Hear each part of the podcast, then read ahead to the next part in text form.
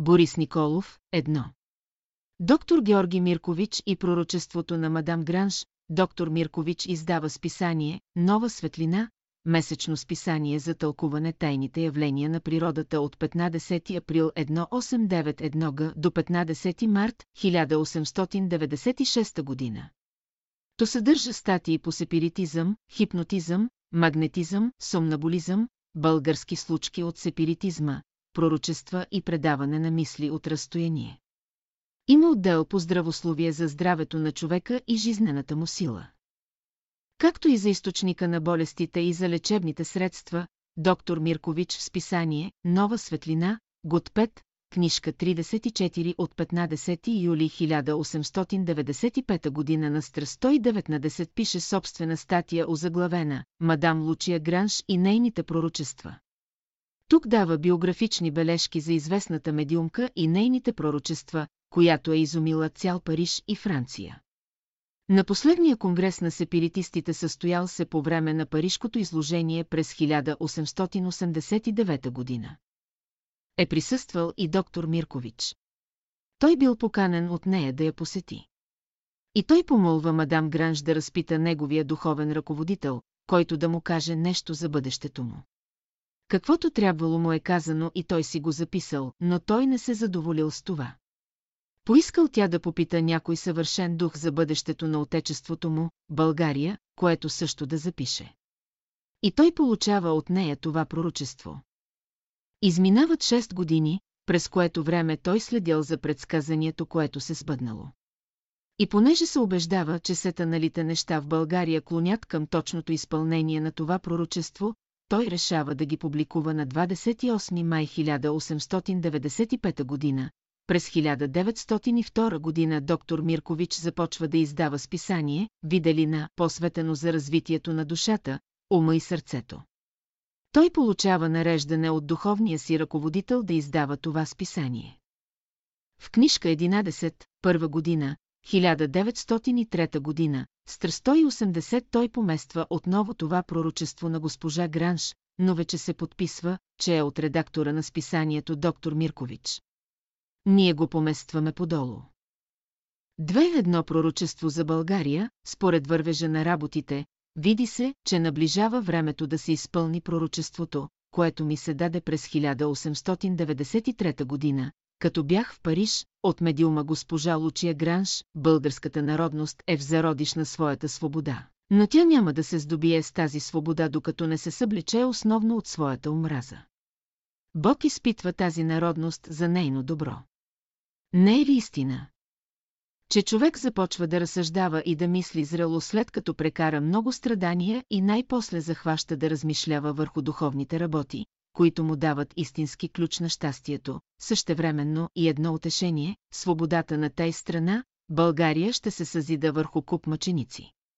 Ще настане ден, когато млад един вожд, вдъхновен от божествената сила, ще възтържествува върху произволните сили които една през друга се стремят да се надвият. Младият този вожд ще бъде човек достоен за доверие, свръхчовешкия му кораж ще въодушеви множеството и ще победи упорството на съществуващите партии. Това уръдие на божествената промисъл ще се яви след време. Роден в страната той е вожд ще остане непознат до часа на мисията му. Кога ще се сбъдне това? Това ще стане в няколко години. В едно решително време, подир множество катаклизми, разрушения, и тъкмо тогава, когато русите завладеят положението и станат господари, Русия е господарка. Изглежда, че тя решително ще възтържествува след хитрините на дипломатите в полза на други. Благословена Русия! Защото нейният план ще спомогне на божествения план и ще отвори пътя на младия божествен вожд, който ще издигне знамето на независимостта на притеснената народност и който ще я съедини чрез верността си във всемирното единство на вероющите. Това пророчество, ако и да е пророкувано през 1895 година. В нова светлина повторно го помествам за знание. Редактора, този млад вожд, за когото се дава пророчеството доктор Миркович го среща. Тогава той е на около 8 га. И среща учителя Петър Дънов, който е на 3-5 га. Този млад вожд е учителят Петър Дънов, отначало той не го познава. За него господин Дънов е учен човек, вещ в духовните и сепиритическите сфери. Интересно е да се отбележи закончината на доктор Миркович. Ще ви кажа, че по негово настояване и по негова молба той е поискал на последния събор за него, през лятото на 1905 година да му се предскаже кога ще си замине. Учителят му казал, докторе, време ти е да си заминеш скоро. Приготви се. Есента той си заминава на 29 септември 1905 година. По-късно учителят споделя, че е направил грешка, че му е казал кога ще си замини. Защото е навлезал в зона, в която не е могъл да се ориентира, когато дошло времето да си заминава от този свят, той е бил в едно състояние нито жив, нито мъртъв. Или както се казва, нито долу, нито горе. Не е могъл да се отдели от тялото си. Съобщават на учителя и той заминава за Сливен, посещава дома му, застава пред леглото и го освобождава и тогава той си заминава. Учителят махнал ръка над него. Все едно, че късал някаква нишка, преди това доктор Миркович отваря очи, идва в съзнание, отварят му се духовните очи, падат му физическите люспи от обикновеното човешко зрение, вижда учителя и целия се усмихва. Учителят го пита, позна ли ме, а доктор Миркович му казва, познахте, Господи. След това затваря очи и си заминава. Учителят си отива и оставя близките да го погребат на следващата година на събора на веригата. На 14 август 1906 година, понеделник в 10 часа сутринта събралите се помолили учителя Петър Дънов да бъде извикан доктор Миркович и да говори чрез учителя. Учителят изпълнява желанието им, духът на доктора се явява и изнася едно слово чрез устата на учителя. Това нещо е записано и запазено. Така учителят задоволява техния интерес към духовния свят. Сепиритическите сеанси тогава са били на мода. В едно от писмата си Лучия Гранш пише на доктор Миркович, след няколко години в България ще дойде от чужбина един млад духовен вожд, който има мисия между българите и славянските народи. Доктор Миркович среща Петър Дънов през 1895 година, когато учителят се завръща от САЩ. Това е годината, когато той помества това пророчество в списание «Нова светлина». Три писма от П.К. Дънов до доктор Миркович, любезни доктор Миркович, Нови пазар, 4 ноември 1899 година, писмото ви от 25. Миналия месец заедно с книгата и колета получих.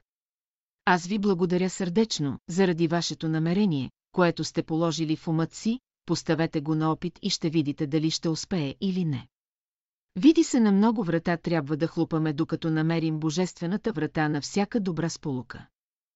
Ето моя съвет, онова, което сърцето ви желая да стори за сега, сторете макар и да не сполучите. Защото от всяко нещо трябва да извлечем един добър урок за себе си.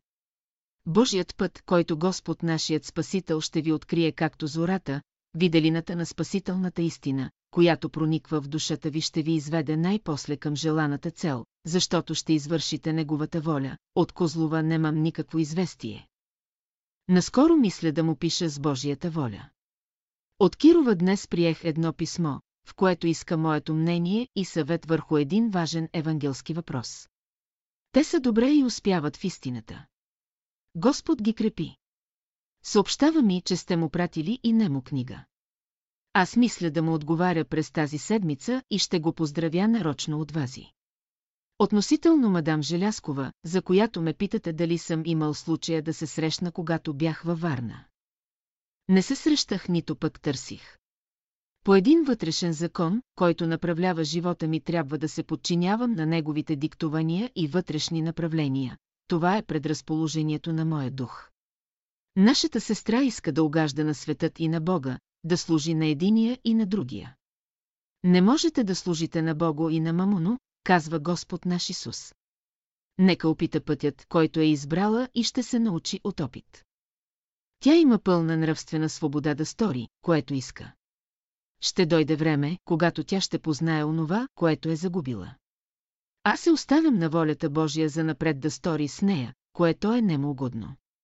Господ ще промисли за своето дело, бъди уверен и то по чуден начин. Когато пророк Илия се беше оплашил от Изабела израелска царица и бягаше от нейното лице, Господ го попита, Илия какво правиш? Той отговори, Господи, пророците ти избиха и само аз останах и моят живот търсеят. Не бой се, казва Господ, още седем хиляди имам, които не са преклонили коляно пред вала. Това е в наше време. Господ ще ни събере, ще ни уякчи и ще ни благослови, заради великото си и свято име. Защото Негово е царството, силата и славата вовеки. Колко са благи Божиите пътища и колко са сладки Неговите размишления. Неговите елува са по-сладки от меден сок, казва Словото му. Аз се моля за възи Господ Бог да ви подкрепи и ръководи, имате нарочен поздрав от баща ми. Един от нашите приятели в града Русе е в утеснително положение. Дявола и там се загнездил, но Господ е верен, приемете моя приятелски поздрав, ваш верен, П.К. Дънов. 4. Доктор Миркович и сепиритизма. Доктор Миркович е роден в Сливен в 1825 година. Неговият живот има дълга и предълга история. Тук ще разкажа накратко за неговия сепиритизъм. Около 1848 година той постъпва в католическото френско училище в Бебек Цариград. Там се запознава с един монах на име Рене, който го въвежда в сепиритизма, на което той остава последовател до края на живота си. През 1851 година заминава във Франция и завършва през 1856 година. Медицина в Монпелие. Тук се запознава на практика с ясновидството. По това време брат му богат търговец, който го издържа и спраща редовно месечни вноски в тамошната банка. Изведнъж вноските спират и той е подложен на лишение и е принуден да гладува. Тогава го посъветват да посети някаква жена, която е била ясновидка, за да му каже, защо не му идват парите. Среща се с нея и тя го уведомила така, твоите пари са тук в пощата. Но адреса е написан погрешно и не могат да ти ги изпратят. Иди да си ги получиш. Отива в пощата и действително парите са престояли дълго време, понеже адреса е погрешен. Дават му парите. Но това вътрешно виждане на ясновидката му се отразява много и той вижда, че тук има един невидим свят, има окултна страна на живота, който трябва да се изучава. Заинтересува се и попада в сепиритически среди. Тогава от една страна се явява материализма и еволюционната теория на Дарвин за происхода на живота, а от друга страна идва сепиритизмът, който доказва, че има невидим свят. През 1870 година той участва в революционното движение във Видинския Санджак и бива предаден на турските власти от българския митрополит Дорота и сестрин син на Найден Геров, Гъркофил и Туркофил. Доктор Миркович е изпратен в Дярбекир на вечна каторга. Там се запознава с един пътуващ френски лекар с авторитет пред турското правителство, който се застъпва за него, освобождават го от оковите, за да се справи с избухналата холерна епидемия. А това е неговата докторска дисертация. Оставен под гаранция, той се движи свободно и лекува местното население благодарение, на което натрупва завидно състояние. Някои от заточениците му предлагат да организират бягство от Диарбекир. Но той категорично отказва. Причината е в това, че той се е срещнал с един местен пророк, който му предрича, че ще бъде освободен от Диарбекир след една голяма война, която има да дойде. Пророчеството му се сбъдва и края на заточението му идва след амнистията от 1878 година, дошла след освобождението на България от Русия, през 1893 година след като посещава Париж и се запознава с мадам Гранш, тя му дава следното пророчество, благословена Русия. Защото нейният план ще служи на божествения план и ще отвори пътя на младия божествен вожд, който ще издигне знамето на независимостта на потиснатите страни в едно тяло, чрез вярата на всеобщото единство на вероющите в света. Миркович, мой сине, мое скъпо същество, което покровителствам, вашият божествен водач, когато вие желаете да познаете, диктува това послание на медиума в Париж под знамето на истинската светлина. През 1899 година доктор Миркович заедно с Пенюкиров и Тодор Сетоинемов от Бургас са поканени лично от учителя Петър Дънов на първия събор на духовната верига. През август 1905 година по негово желание той е бил предупреден от невидимия свят да приключи земните си работи, защото заминаването му отвъд е предстоящо. На 291 1905 той си заминава. Доктор Миркович е възрожденски просветител, борец за черковна независимост. Революционер, диарбекирски заточеник, радетел за демократично общество и предтеча на духовните движения в България подготвил почвата за идване на вожда на светлината, за да се сбъдне и това пророчество, бележка на редактора. Доктор Миркович е съосновател на Българския червен кръст в България. Основател на благотворителната дейност в България и през 1990 година беше подготвен благотворителен концерт и се чествува доктор Георги Миркович като съосновател на Червен кръст и благотворителността в България. Като един от първите трима ученика на учителя, той бе зачетен с подходящо тържество в дома на юристите в София, като на концерта бе изпълнена музика на учителя Петър Дънов от софийски музиканти, членове на Общество Бяло братство. Това бе първия концерт след промените в България от 10 ноември 1989 година, след което се изнесоха до сега над 10 концерти в София по слово и музика на учителя Петър Дънов. Той бе предтеча. Пет Пенюкиров, той е първият ученик, с когото учителят е започнал своята дейност в България. За по-голяма яснота може да се проследи неговата кореспонденция с учителя. А той бе оставил и творчество, спомени, дневници и много статии. Ние не го заварихме. Той си беше заминал през 1918 година. За него са ми разказвали първите братя. Пеню се оженил за гъркиня, била е много хубава жена, но защо тя? Хубавата гъркиня се оженила за бедния Пеню, то ние не знаем. Само тя си знае защо. Била е заможна, а баща и кратко бил богат за времето. Приели са Пеню като добряк, здрав и як българин, от чието тесто могат да замесят какъвто си искат хляб. Тя се казвала Ерефели. Имаме я на фотография с Пеню, много хубава жена. А Пеню е бил също представителен по фигура и осанка. Но бракът им е бил подложен на много изпитания и то поради странностите на Пейо. Нито той могъл да ги разбере като хора, нито пък те проумявали в неговите постъпки. Но го търпили, понеже уважавал и обичал жена си. Но това не било достатъчно за онези години, когато човек е трябвало да си изкарва хляба с някакъв занаят. Пеня опитал много неща, бил е шивач, книжар, застрахователен агент, чиновник, но домашните му не били доволни от него. Не приличал на тях и не могъл да печели пари като тях. Особено след срещата си с учителя той съвсем се променил и започнали големи разправии в домът му. Жена му, красавицата Ерифели, не одобрявала, дори пречела в неговите начинания. Но той не отстъпвал. Накрая те го оставили да си прави своите опити. Не издържал тъста му и отсякал, оставете го, нека прави каквото си иска, защото му трябва много време, за да му дойде акъла в главата. Това било едно разумно решение за онова време. Което донесло мир в дома му, Пенюкиров решил да прави комуна с Тодор Стоименов в Бургас.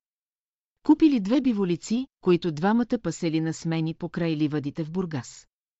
Но комуната не е само идея, а тя трябва да стане живот. А биволиците са живи твари и тях трябва някой да ги пасе, да ги храни с сено и слама, да ги дои и да ги наглежда. Трябвало е човек роден за тази работа, да си отбира от работата. А те двамата са били чиновници. Минавали са през много комични положения с тях стигащи до разпри между Пеню и жена му. Накрая комуната се разторила, като биволиците са били продадени. Причините са били ясни. Този опит с комуните бе повторен след 20 години от нашето поколение. И той се провали. Причините ги знаете, защото учителят ги бе казал, не се комунизира капитала, а се комунизира труда. След още толкова години комунистите, когато дойдоха на власт, решиха да приложат идеята за комуната чрез сила и власт, като комунизираха капитала. И техния опит се провали. Защото те комунизираха капитала, а не комунизираха труда. Те също си създадоха съсловия от началници и подчинени, привилегировано съсловие и създадоха онези, които трябваше да работят за тях. Вместо да станат слуги на народа, станаха господари на народа. И техния опит се провали. А какъв е изводът? Той е даден в беседите на учителя. Ще си го намерите там.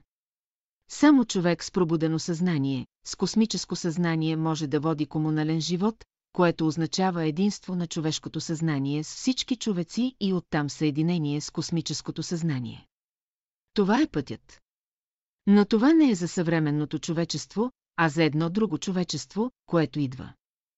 Но опита трябваше да бъде направен. И три пъти беше правен. Първо Пеню и Тодор с двете биволици, после ние с комуните по времето на школата и накрая комунистите го правиха с власт и сила. Тъстът на Пеню бил богат човек и се чудел как да вкара зет си в пътя на успяващ за наедчия или търговец, защото каквото хванел, нищо не излизало. Понеже акъла на Пеню бил друг, а не такъв, който да знае и да може да печели пари. Беабалъка на Пеню имал гладачница, в която се гладели изпраните мъжки ризи и се правили унези колосани мъжки бели яки, които са били на мода и които може да ги видите по старите фотографии от тези години. Наистина колко официално са изглеждали мъжете тогава. А да станат такива е било необходимо да има добри перачки, сумели женски ръце и след това всичко да бъде изгладено както трябва. Ето Пеню започнал да глади ризи и да колосва яки. Занаят е това, не е шега работа и се плащало добре, защото имало много мурафет в гладенето на тези неща. Но Пеню къде взел пари, къде не взел и все даром гладал.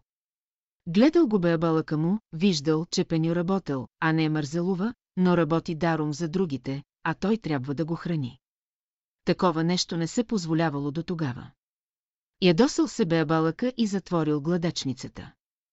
Пеню след това отворил книжарница, продавал тетрадки, моливи, листове за учениците и гражданите. Но понеже видял, че това не е голяма търговия и че само си губел времето, затова оставил всичко в магазина и обозначил всичко кое какво струва, оставил касичка и я направил на самообслужване. Само, че тогава се казвало самокупуване. Кой как влезел, оглеждал цената, плащал си сам, вземал каквото му трябвало и си излизал. Това е било чудо за всички, чудо невиждано и несрещано. Домашните му знаели, че е чудът и го чекали да видят кога ще се провали и тук. За изненада на всички той не е бил в загуба, но нали от търговията трябвало да има печалба за прехрана на търговеца, а тук такава печалба нямало. Дошло време да се закрие и този опит на Пеню. Това е бил пръв опит не само в Бургас, но и в България за самообслужване. За своите занимания Пеню продължавал да работи като сменявал често професията си. Успявал да изкара прехраната си, но с годините той е станал активен в учението на учителя и решил сам да приложи това, което научил от него. По онези години учителят е правил обиколки в България, занимавал се с френология, правил е своите проучвания и създава началото на духовната верига по цялата страна. Пеню също решил да стане проповедник по земята българска. Но за свой късмет той запитал учителя дали може да проповядва. Учителят му разрешил и той тръгнал да проповядва. Това е описано в неговия дневник и е свързано с много премеждия.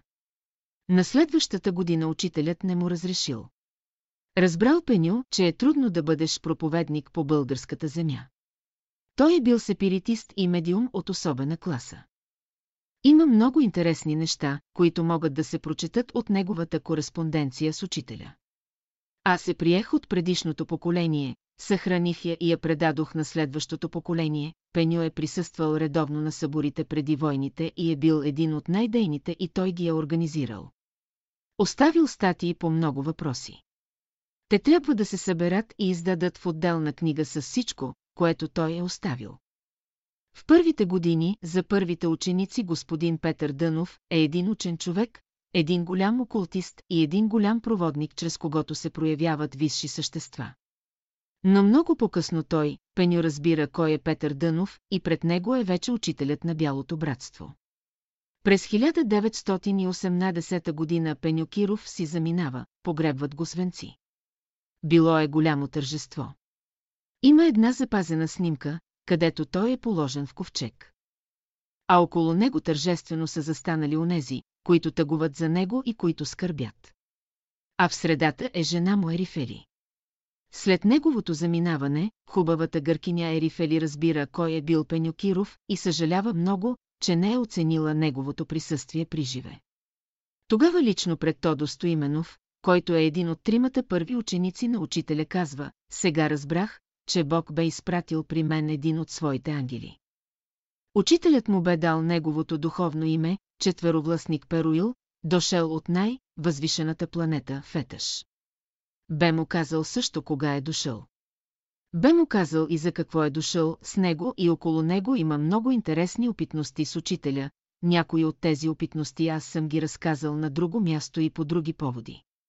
Там ще ги намерите и тогава ще видите, че първите ученици на учителя не бяха случайни личности и случайни духове. По времето на школата на учителя, както и онези, които дойдоха по-късно, също не бяха случайни. Онези, които има да идват и да се раждат на земята и да поемат учението на учителя също не са случайни. Техните имена са записани на небето и те се изпращат един след друг в строго определено време според плана на небето. Шест, кой е брат Пенюкиров? Ето какви думи брат Пенюкиров отправил към бургаските братя, вие ме омъчнихте много. Защо?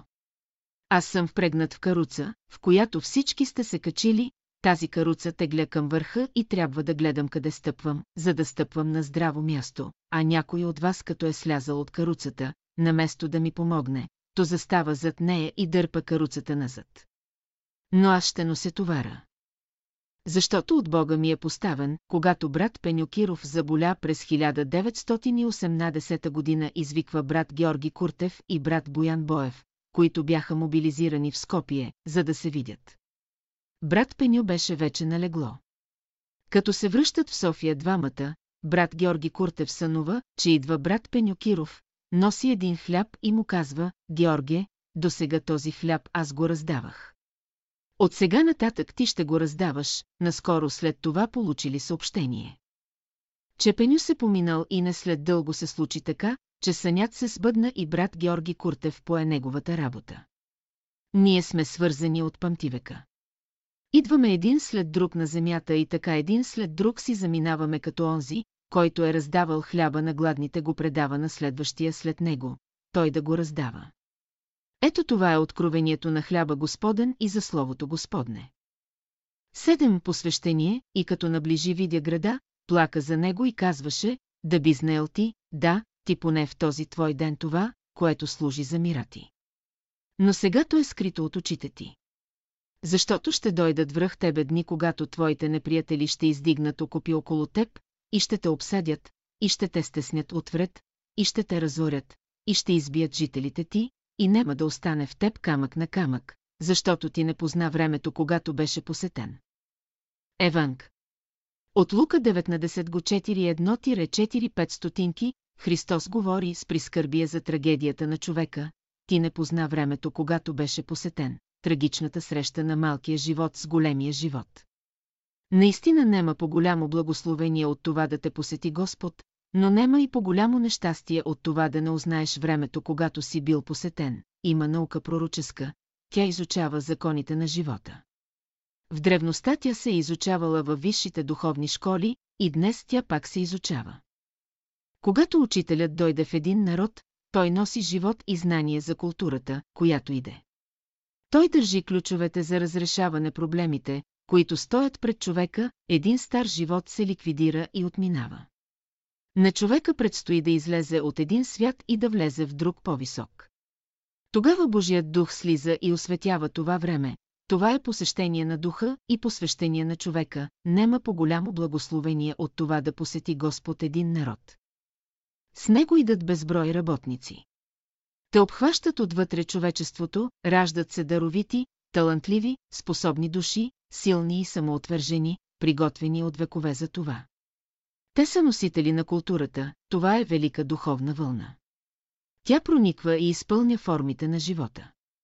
Но ако този народ противодейства, ако остане равнодушен, затънал в удоволствия, погълнат всеки от грижа само за себе си. Ако посрещне с насмешка и прения новото, уверен в своето превъзходство, ще го постигне участа на града, тъй са загивали древните култури, които не са имали сила да се възродят, да приемат новия дух, който слиза. Не са узнали времето, когато са били посетени. Този закон въжи и за всеки човек отделно. Господ се изявява по хиляди начини. Всичко в природата служи, за да се изяви Той, но ако не го узнаеш. Ако не го приемеш, върху теб ще дойде участа на града, какво ще придобие човек, ако се бори с Господа, в първите дни от живота на братството, когато учителят още пътуваше из страната и държеше своите сказки, идва в Бургас. По онова време имаше там малка група приятели от първите ученици на учителя. Когато учителят идваше, те винаги се събираха на братски вечери. Ръководител в Бургас тогава беше нашия добър брат Пеню Киров, ученик ревностен. Верен, с цялата си душа предан на делото, една при вечер Пеню се връща от морската градина, където е имало някакво събрание. Народа се прибирал, пък било есен, хладно, дъждовно, кално, върви Пеню сред навалицата, гледа пред него, селянин, в селски дрехи, бедничко, но чисто изпретнато облечен, а лицето му, лицето му озарено от вътрешна светлина, като че грее, черти правилни, очи сини. Чело открито, ясно. Приближил се Пеню до селянина, иска да го заговори. Къде така отиваш? Ходя, тъй където ме Бог изпрати. Харесал на Пеню отговора, тръгнал той с човека.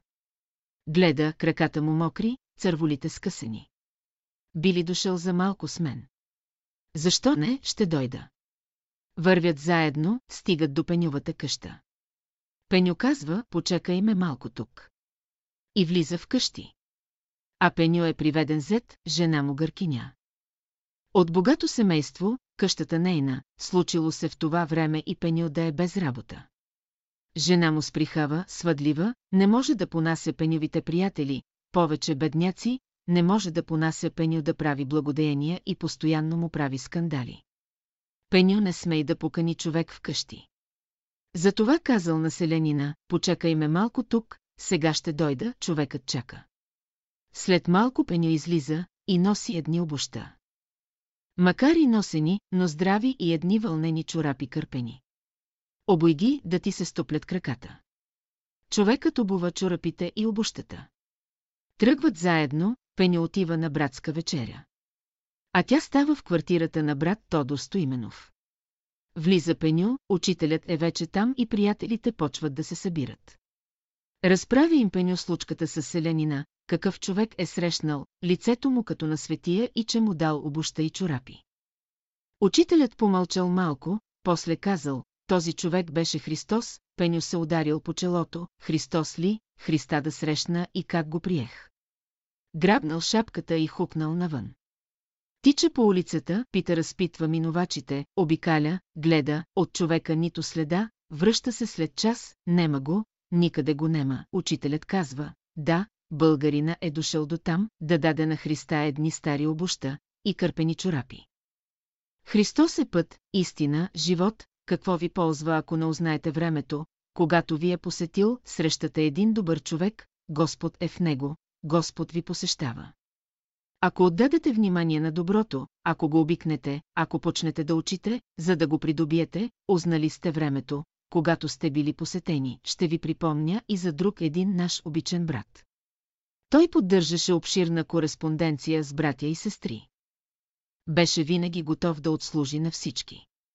В писмата си той се подписваше скромно и заслужено. Ваш верен Боян Боев, той имаше чисто сърце, светъл ум, силна воля, крепък дух и характер устойчив като диамант, неизменен и при най-големи страдания и изпитания. Такива хора се срещат рядко, но те са благословение и за близки, и за далечни. На тях може да разчитате при всички условия. Щастие е да срещнете такъв човек. Щастие е да работите с него, за брат Боян ви припомням сега, защото и днес той е с нашият обичан учител, негов добър и предан работник, какво ни показа Господ чрез него. Как ми се изяви, брат Боян имаше вяра непоколебима. Благодарността бликаше от него като извор. Които от вас го познават и са опитали радостта на душата му знаят неговото чисто сърце и абсолютно безкористие. Тъй ни се изяви Господ чрез нашия обичен брат Боян. Тъй ни посети той чрез него, и той справо се подписваше, Ваш верен Господ ни посещава и ни се изявява всеки ден, срещаш детенце, плаче, спри се, утеши детето, срещаш човек в нужда, в страданието му е Христос, помогни му, узнал си времето, когато си бил посетен, срещаш майка лъчезарна, с ружбата си, Господ е в нея. Възрадвай се заради Господа и ги благослови, щастие е да срещнеш един добър човек. Щастие е да срещнеш един учен човек, щастие е да срещнеш един свят човек, щастие е да срещнеш един любящ, един щедър човек, чрез него Господ ни посещава, Господ ни се изявява. Благодаря те за всичко, дойде един хубав потик в тебе, изпълни го, Господ е в него, дойде една хубава идея, приложи я, Господ се изявява в цялата природа. Всичко в живота служи, за да се изяви Господ, нема по-хубаво от това. Да те посети Господ и ти да го посетиш, внимавайте за вътрешния свой живот, за своите мисли и чувства, внимавайте да не огорчавате Господа, защото ще ви постигне участа на града, вярно е, че света, в който живеем е пълен с опасности, но вярно е и това, че в него опитваме Божията милост и благост. Псалмопевецът казва, всяко дихание да слави Господа. Цветята славят Господа с красотата си. Плодовете със сладостта си, човек слави Господа с делата си, в живота на цялото всяко същество има своето място, предназначение и служба. От човека излизат лъчи, невидими, но реални. Те представят сложен комплекс, в тях участват умът, сърцето, волята и характера с всички онези сили, дарби, добродетели, които човек е придобил през вековете. Тези лъчи се предават от човек на човек. От близко и далече. За тях разстоянието няма значение. Тъй хората се посещават и опознават. Това е хлябът, за който Христос говори. Тези лъчи отиват неизмеримо далеч в пространството, достигат до най-отдалечените светове и селения, и намират унези, подобни и сродни на човека, за които са изпратени. Тъй човек живее своя голям живот. Посещава своите ближни, работете да придобиете Божията любов. Мъдрост и истина, за да има какво да предадете на вашите ближни. Това е истинското богатство. Човек и днес може да живее в Царството Божие, още сега докато е тук на земята, а не да чака като отиде в другия свят, при каквито и условия да се намирате, търсете Царството Божие. То присъства, то е близо. Вижте къде ето и как се изявява, когато любовта към Бога изпълня душата, човек живее в Царството Божие. Нема по-хубаво време от това, когато Господ те посети. Бъдете будни и внимателни да узнайте времето, нема по-хубаво от това, да живей човек с Господа, смисъла на живота седи в това, той да те ръководи и учи, ти да отиваш към Господа, и Господ да те посещава. Това са двете течения на живота, важните и съществените, във великият божествен живот има единство, само в живота за цялото има единство. Търсете него, при каквито условия и да се намирате, днес чествуваме паметта на нашия обичен учител, 24 години от неговото заминаване. Неговият образ в нас е все тъй жив и лъчезарен. Споменът за него изпълня и стопля душите ни, днес учителят казва, търсете ме в словото, което ви оставих. Той е сила и живот. Следвайте пътя, който ви показах с живота си, да благодарим на Господа, че ни посети. Послание за годишнината от заминаването на учителя 27 1 1944 година за Братския съвет 27 1 1968 в Борис Николов. 8 Тодо Стоименов, 17 май 1872, град Пазарджик, 22 Х 1952, София. Тодо Стоименов бе един от първите трима ученика, с които учителят бе почнал да работи в началото на века. На първия събор във Варна присъствуват доктор Миркович, Пенюкиров и Тодо Стоименов, който е бил юноша за уния години. Той беше свидетел как от трима човека кошера се рои ежегодно и накрая доживя, когато учителят си замина и остави няколко хиляди последователи. Доживя още години и взе дейно участие в братския живот и бе председател на братския съвет. Той знаеше много неща и беше жива история на братството. Жалко, че не се записа това, което знаеше и което ни разказваше. Направихме голям пропуск. В онези години ние живеехме в един друг свят и не виждахме как преминаваха човешките години, как възрастните приятели си заминаваха, а виждахме само онези. Които идваха като млади брати и сестри, ето какво той ми разказваше за учителя. В първите години, около 1900-та година учителят е бил изключително скромно облечен, беден, но се носел винаги чист. Ходил е с едни старовремски обуща с ластици около блезините. Това означава, че не е имал средства, за да се облече и издокара. Като дошъл в София нямал е къде да спи. Отначало отсядал на Ул Леге, където е староприемница на евангелистите. Колко време е бил там, не знаем. Но по-късно е спал лично при Тодор Стоименов в неговата квартира. Понеже са имали само един креват, са спали дълго време наедно на този креват. За Тодорчо той е бил само господин Петър Дънов и нищо повече. Ние знаем, че по това време господин Петър Дънов не е само Петър Дънов, защото Божественият дух слиза върху него на 7, 1, 1, 1, 1, га. Но знаем сега, а тогава той Тодорчо не е знаел. Това го казва учителят чак тогава, когато се отваря школата. Един пример за нас как учителят е започнал отначало с най-малките величини, защото това е закон на Божествения дух, че той работи с микроскопичните неща. Тодор Стоименов беше чиновник и като такъв беше научен да спазва законите на държавата. През времето на учителя той беше касиера и парите на братството бяха в него. Държеше ги под дюшека си. Той беше по характер много стиснат и скържав и много трудно даваше пари за братски цели, особено когато трябваше да решава сам. Обикновено учителят му нареждаше да даде пари кому и колко. Или това ставаше лично, или учителят изпръщаше при него онзи брат, на когото Тодорчо трябваше да даде пари. Даваше му ги с голяма неохота. Дори веднъж учителят се оплака от него, за пръв път срещам такъв скръжав и стиснат човек. Това беше вярно. Но Тодорчо беше живата история на братството и помнеше онези гладни години, когато учителят е ходил с онези старовремски обуща, как са спали на един креват, когато са нямали пари за парче хляб. Помнеше и пазеше спомена си, защото беше жив у него. И за това беше такъв, пресметлив, а като се прибави към него и неговият характер, че е бил стиснат, то се идва до онова, което са знаели приятелите че през неговите пръсти и комар не пускаше да мине, камо ли пари. Беше пестелив. Но още през времето на учителя, като негов съвременник и преминал през всички етапи, знаеше становището на учителя по много въпроси и за това много държеше да се спазват законите на държавата. А аз бях скаран с обществените порядки и бях противоположен на него. Не ги зачитах тези закони и ръката ми беше много широка и пръстите ми бяха отворени за парите които преминаваха много лесно. Аз бях негова противоположност за хубаво и лошо.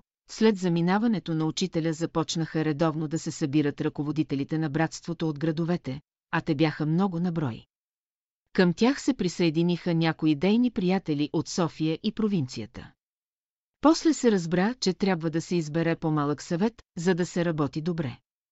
Така се дойде до идеята за избиране на братски съвет от седем човека чието председател бе Тодор Стоименов. Избраха се пожизнено, за да не се дава възможност за борби за ръководство. Но борбите дойдоха от друго място. Други сили ги движеха, Тодорчо разказваше, че когато Пенюкиров си заминал през 1918 година, то след погребението му, жена му, хубавата гъркиня Ерифели започнала да разказва много интересни неща за живота на Пеню, които тя е наблюдавала. Тя имала с него непрекъснати разправи заради неговия странен характер и чудновати приумици. Освен това тя го е ревнувала и искала да го запази само за себе си, а не и за приятелите му. Тя го ревнувала и заради идеите му и му е създавала много неприятности и пречки. Пречела му е всячески. Една година след това тя среща Тодор Стоименов и кратко се изповядва пред него за всичко. Сега разбрах, че Бог бе изпратил при мене един от своите ангели. Но вече бе късно, много късно, за да се поправи. Останало бе огорчението у Пеню и у приятелите му, които знаеха от опит всички похвати на враждебност към тях от гъркинята Ерифели. Когато той си заминава, нейните очи се отварят за един друг свят и тя вижда как ангели са дошли да посрещнат Пеню и да го отведат в техния свят. По-късно тя бе предала целият му архив на Тодо Стоименов. А той го предаде на мене, а пък аз го предадох на моят приемник. Тодорчо разказваше, че бащата на учителя дядо поп Константин Дановски е бил свещеник в Нови пазар и там е служил църковната служба на български язик. Той е един от първите свещеници още от турско време, който започва да чете Евангелието на български. Учителят след като се връща от Америка престоява 2-3 години в Нови пазар при дядо Поп Дановски, те при рождения си баща. Там престоява в пълно съзърцание и мълчание и след това изнася сказка в читалището пред гражданството в Нови пазар. Тодорчо разказваше един случай как в началото на века той е бил първият от учениците на учителя срещу когото е насочена първата атака от църквата срещу дейността на учителя. Тогава учителят им давал задачи да четат и размишляват върху различни стихове от Евангелието. Събирали се на групи, четяли, разсъждавали и разменяли мисли на глас. Една вечер Тодорчо сънува сън как го нападнали глутница вълци и ще ли да го разкъсат но се озърнал и видял, че стои до едно дърво. Бързо се хванал за клоните му, покачил се на него и така се отървал от вълците, за да не го разкъсат. Сънят бил до тук. А на следващия ден излиза от печат една книжка от един владика насочено срещу неговото име, че бил проводник на евангелизма у нас и по този начин се отклонява народа от православната църква. А след него други дойдоха и те носеха амвона на холите на църквата и обществото срещу учителя. Тодор Стоименов беше привърженик на законността при всяка една власт. Беше онзи, който искаше да се направи устав на Бялото братство, който устав бе направен, но за наше щастие или нещастие не се одобри от властта. И добре стана така, защото щяхме да попаднем в клопката на организацията и всяка една власт можеше спокойно чрез нейни хора да управлява всяка една организация. Така запазихме своята независимост. Ние трябваше да останем като школа. След време външната проекция на школата бе унищожена с изземването на изгрева, но ние трябваше да запазим в себе си вътрешната школа, сътворена от учителя. Тодорчо беше много слаб и деликатен с обноските си. Представляваше тип на англичанин и на английски лорд. Това се вижда от неговата фотография. След бомбардировките в София бе паднала бомба и разрушила тавана на къщата му в града. Отивам аз при него и го намирам отчаян, не може сам да си поправи тавана, не е по силите му. Хващам го за рамото и му казвам, не се притеснявай, всичко ще оправим. Взех работниците от моята бригада и за един месец ремонтирахме тавана и покрива, когато беше болен нареди на унези, които се грижеха за него да ми се предаде неговият архив. Той беше малък, но аз го окрих и запазих. След като си замина аз бях поставен и взех неговото място като председател на Братския съвет. Тодорчо имаше деликатна фигура, беше слабоват. В младини често е боледувал. Учителят му бе дал съвети за здравето му. Единствено на него той бе позволил да яде риба, за да може чрез нея да внася фосфор в тялото си, за да съхрани нервната си система и да може мозъка му да работи. Това бе изкушение за мнозина на изгрева. Нали всички бяхме вегетарианци? Рибата бе за него лекарство, заместителна храна. С която той си доставяше необходимите елементи за организма. Това бе негов път. А когато излезна книгата «Учителят», дойде да се кара с мен, защо за нас първите тримата ученици на учителя си написал само едно изречение. А за мен споменаваш само името ми. Та съм живата история на братството, да, той беше живата история на братството, но не записа нищо за тази история. Сега други трябва да пишат вместо него. Е, един трябва да свърши работата на другите, които не са си я свършили. И добре, че го има. Брат Теодоси Стоянов, Тодо Стоименов, си замина на 22 октомври 1952 година, господин Данаиле, мъжолюбезни. Сега, когато ние се прощаваме с нашия обичен брат Теодоси, искам да кажа няколко думи за приятелството и за вечната и нарушима връзка между душите. Тези връзки растат и се развиват през вечността. В тях работи Божия дух. Какво велико и вечно общество образуваме ние? Не поради вечното съгласие, а поради единния Божи дух, който работи в нас, с който всички сме в съгласие и единство. Това е бялото братство. Не е било време, когато бялото братство да не е работило и няма да бъде време, кога да не работи. Не е казано да знаем, и не е речено на хората да знаят какво дължат на бялото братство. Един ден човеците, които са се ползвали от благата, ще бъдат души спечелени, придобити за братството. Брат Теодоси винаги е бил свързан с братството. Той е бял брат. В миналото сме се срещали с него и сме работили заедно. В бъдеще ще се срещнем и ще работим пак заедно. Нашата работа е вечна. Призоваваме помощта на бялото братство сега и при всички мъчноти, които ни предстоят и при всички добрини, които ни предстоят, да се прослави Бог в бялото братство и да се прославят белите братя в Божията любов. И като са далечете от тебе, ти мисли с любов за тях. Радвайте се, че сте записани на Божията длан.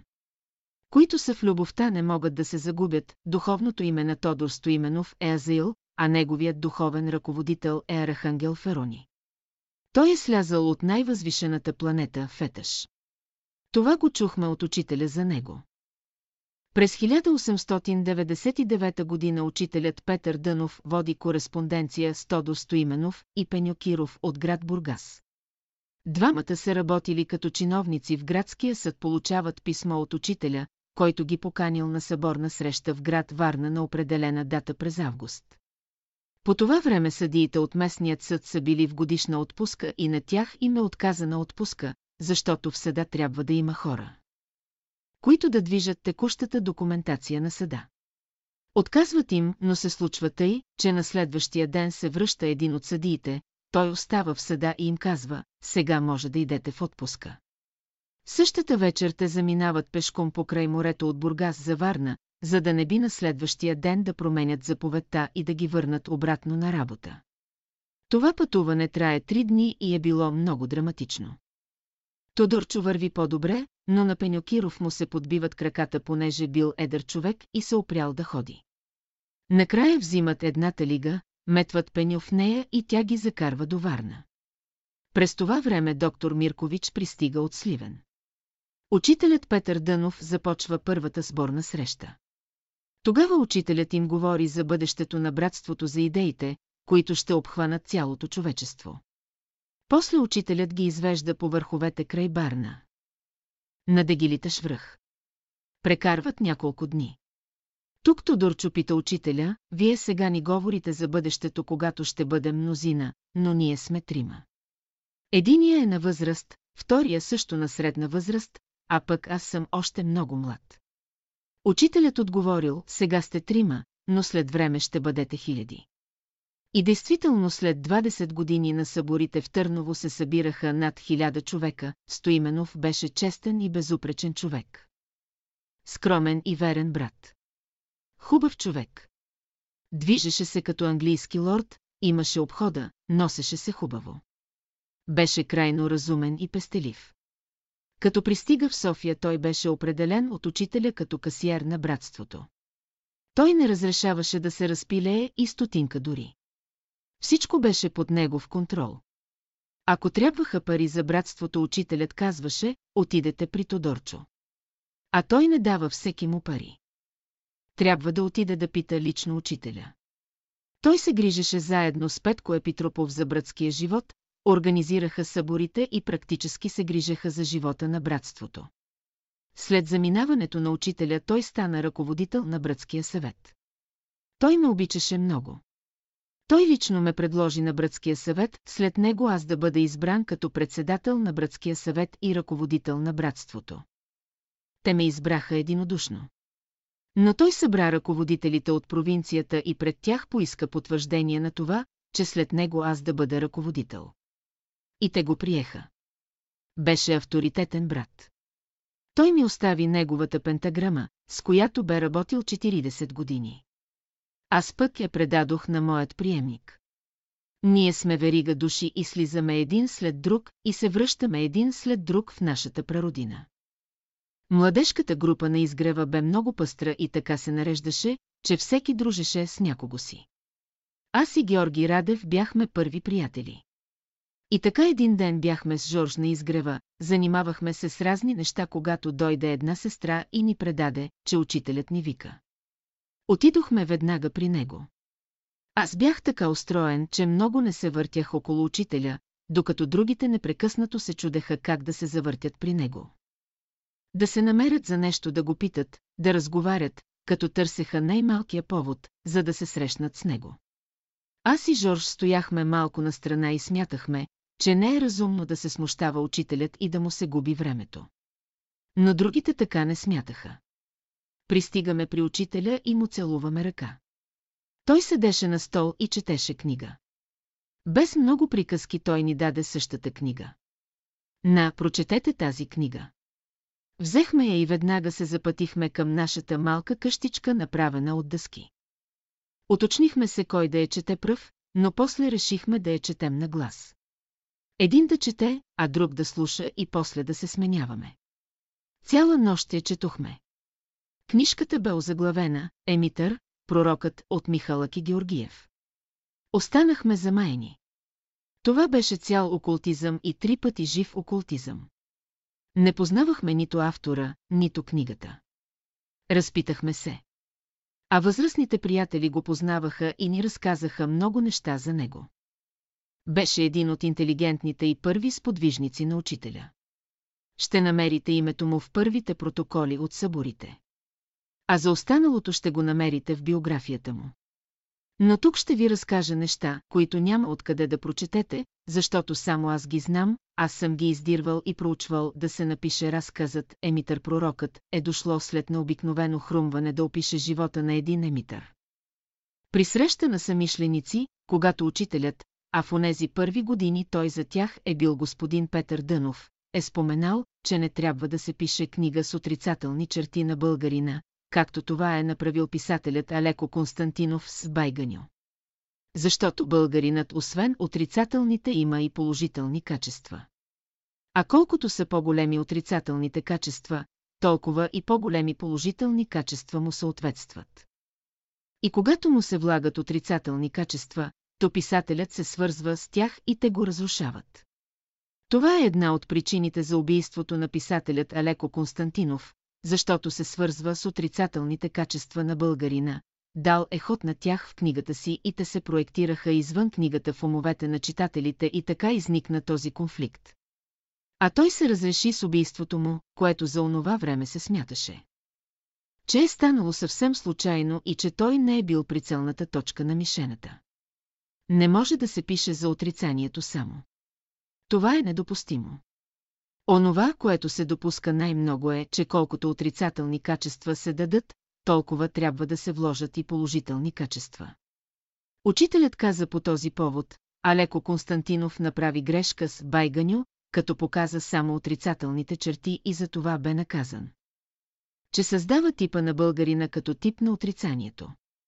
Той трябваше да изнесе и положителните черти на българина. Учителят беше много недоволен от това развитие на нещата. Трябваше да има равновесие, затова учителят поръчва на Михалък Георгиев да напише разказ с положителни черти на българина. Доста време той умува какво да напише. Не можел да измисли нищо. Тогава учителят го подсеща, нали описахте тази история. Както си ни е разказвал за онзи емитър пророка, който умрял, който се възнесъл и отново се върнал пак като емитър пророкът. Михалъки се ударил по челото. Този случай той го е разказвал много пъти, защото в онези години са търсили да намерят примери от духовния живот на българина, за да сравнят дали това, което четат от окултната литература на Запада може да пасва или го има в българския живот. Така той е описал през 1893 година историята на Емитър пророкът, който е живял и е бил съвременник на Михалък и Георгиев. Историята е вярна и истинна, на много места по-късно учителят споделя, най-добрият образ в българската литература е образът на Емитър пророкът. Това е най-положителният образ. В него има всичко. Учителят говореше да се напишат положителните неща и черти в българската литература. А не да се изтъкват отрицателните образи. Това трябва да бъде бъдещето на българската литература. В руската литература има пример с Гогол «Мъртви души». Той вписва отрицателните черти на руския народ в избрани образи от тази книга и тя става класика на руската литература като метод на отрицанието. Неслучайно Гогол изгаря втората част на тази книга. Учителят имаше едно съчувствие към Гогол за големите страдания, които той преминава през този път. Това ще го прочетете в неговата биография. Причината се дължи на неговата книга, че се свързва чрез нея с образите, в които бушуваха отрицателните сили в руския народ. Ето това е една полука за българските писатели. На една среща Михалък и Георгиев се обръща към учителя. Кажете ни, господин Дънов, според вас на какво се дължи, че Иван Вазов може да пише поезия. Разкази и романи. Аз искам, но не мога да напиша нещо подобно като епопея на забравените. Учителят отговорил така, първо, Иван Вазов е съвременник на онези събития. Второ, всички онези, които той описва са негови познати, приятели, а те сега отдавна са умрели и като заминали души идват и му диктуват какво да пише. Трето, Иван Вазов е своеобразен медиум от най-висша категория и порядък. Той може да пише така, защото идват и му диктуват не само заминалите му приятели, но идват и му диктуват духовните ръководители на такива личности като Левски, Раковски и т.н. А ти не си техен съвременник. Те не те познават, няма кой да ти диктува, а и да ти диктуват не можеш да чуеш, да слушаш и да запишеш. Накрая учителят му казва, ех, остани си с Емитър пророкът. Това ще бъде най-четеният разказ на идното човечество. А това не е малко, днес хората не познават кой е Михалък и Георгиев. Не са чели и Емитър пророкът. Но ще дойде друго време и друго човечество и в това време ще има място и за Емитър пророкът, защото той е написан за бъдното човечество. Или както казва в началото писателят, не е важно какво е казано, а какво е било. И аз казвам, и какво ще бъде. А какво ще стане, ще го проверите вие. Емитър пророкът е жив и той броди по земята българска. Той е работник на новото учение, което учителят даде. Емитър пророкът, това е идейният образ на българина. Всичко, което е там, това е най-хубавото, което има у българина. Михалък и Георгиев е роден в град Видин през 1854 година, а си заминава през 1916 година в град София. Неговото име фигурира в първите събори на веригата на учителя от 1908 година до 1912 година с жена му Магдалина. Както и през 1914 година, той имал кореспонденция с Петър Дънов, която не е достигнала до нас. Неговият архив е унищожен, когато две бомби падат върху жилището на дъщеря му в София, а останали е унищожен от наводнението в град Видин през 1941 година. През времето на школата ние бяхме се отзовали в друг свят и на никого не минаваше през ума да запазва, да търси документи и да прави архив за история на Бялото братство. А това, което сега даваме и това не е малко след толкова пропуснати години. Песента «Страдна душо», текста е написан от Михалък и Георгиев по идея на учителя, а мелодията е дадена от учителя. Дядо Петър Тивчев беше пътуващ проповедник с Библия в ръка, преминава от град след град и проповядва. Той по едно време е бил и евангелски пастир в град Свищов. Точно по това време младия Петър Дънов се е записал да учи в протестантското училище в град Свищов през 1884 година случва се така, че той наема квартира в дома на Петър Тивчев. Там прекарва в неговия дом като квартирант три учебни години. Дядо Петър имал две дъщери ученички, които са били вече девойки. Дядо Тивчев разказваше, че Петър като ученик е бил силен по успех, честен, много скромен и смирен. по часове е четял и след това свирал на цигулка. Понякога е разговарял с двете дъщери на дядо Петър, но разговорите са били изключително върху музика, наука и дъра въпроси засягащи духовния живот на човека. През зимата на третата година съпругата на дядо Петър започнала да го безпокои непрекъснато. Тя харесала Петър Дънов като младеж и като евентуален бъдещ жених на по-голямата си дъщеря. По цяла нощ не спяла, само ухкала и пъшкала, непрекъснато ръгала в реброто дядо Петър и му надумвала едно и също. Ще изпуснем той ангел от къщи и ще си отлети по света, а той е само за голямата ни дъщеря. Трябва да я сгодим за него и да ги оженим. Дядо Петър все се дърпал, било го е срам, било му е неудобно. Как да говори на това скромно момче такива неща? Но бабата не го оставяла на мира. Накрая дядо Петър започнал често да му чука на стаята, да го посещава и да разговаря с него. Но разговора все вървял на богословски теми. Нали дядо Петър Тивчев е евангелски проповедник. А Петър Дънов се учи в евангелско училище и трябва да стане също проповедник. Тогава като се съберат двама евангелски проповедници. За какво могат да говорят освен за Бога? А дядо Петър влизал при квартиранта си за съвсем друго. Той искал да подхване разговора така, че има дъщеря за женене и че не било лошо Петър да се задуми за дъщеря му, защото според правилата всеки евангелски проповедник трябва да има жена и семейство, за да не бъде изкушаван от нечестивия в тая насока.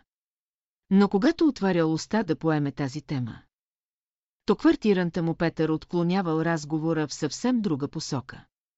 Създавало се изключително напрежение.